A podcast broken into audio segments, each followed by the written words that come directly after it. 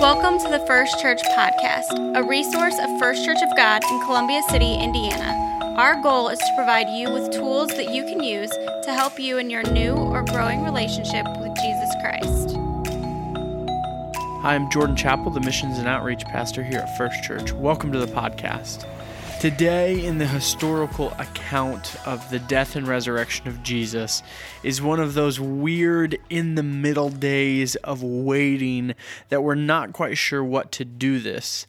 And I think that in these moments of silence, it can be easy to experience a sense of almost hopelessness. Because, like I said, on the historical account, Saturday is a day of silence. Jesus is in the tomb, and his followers are just kind of waiting.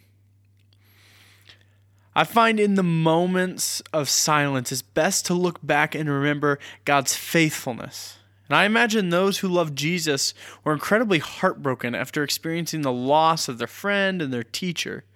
Thinking of this moment of waiting reminds me of another time of silence in history, in particular, the history of the people of God. And this is the 400 years between the Old Testament and the New Testament. See, the people of God were in this weird moment of waiting. Here's what happened God created the world and set apart a people. But because of disobedience to this holy and perfect God, sin entered the world. It was because of this sin entering the world that mankind had to experience separation from the Creator God who was good and who was perfect. But God isn't only holy in this perfection, He's also love. And it was because of this great love for his creation that he made a plan to step in. He chose a specific people who could be his people, a people that could share and tell all about his goodness and his love and his glory and his majesty to all the other people on earth. He set apart a promised land they could even live in, but just like the first created people disobeyed God and rebelled against him, his chosen people did the exact same thing. This broke God's heart. And he hated being separated from his creation that he desperately loves. So he promised that he would send someone, a king, who could fix the situation. This king would help restore the created order and help God be the true king of everyone on earth's life. So, people of God, meant to be an earthly representative for God, waited. They waited and obeyed, and they waited and they disobeyed. They let God lead them as they waited, and sometimes they put their own kings in charge. But all this time, God was working to prepare them for the arrival of the king he had been promising all along.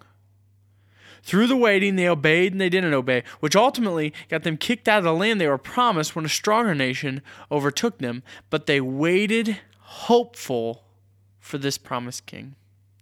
All of this history is represented in the stories of the Old Testament, which brings us to that 400 year section I was talking about, we know as the intertestamental period between the Old and New Testament. God's people had been waiting on the King and Savior that had been promised. And then, all of a sudden, he came onto the scene as an infant in Bethlehem. It seems counterintuitive from what we know, but this baby, this newborn, was Emmanuel, was God with us here on earth. This king he had been promising to restore and redeem humanity was here just like God's people waited patiently for their king to burst forth from the cosmos to restore and redeem, we can wait patiently in the silence of Jesus laying in the tomb because we know that tomorrow he's going to burst forth from the grave, overcoming death and restoring and redeeming humanity in love. So as we wait, wait with anticipation because the wait is worth it. Today, I encourage you to read Psalm 130 and think about this idea of how much more joyful the end product is when waiting is involved. Thanks for joining along on this series, and we look forward to wrapping up and seeing you back here tomorrow.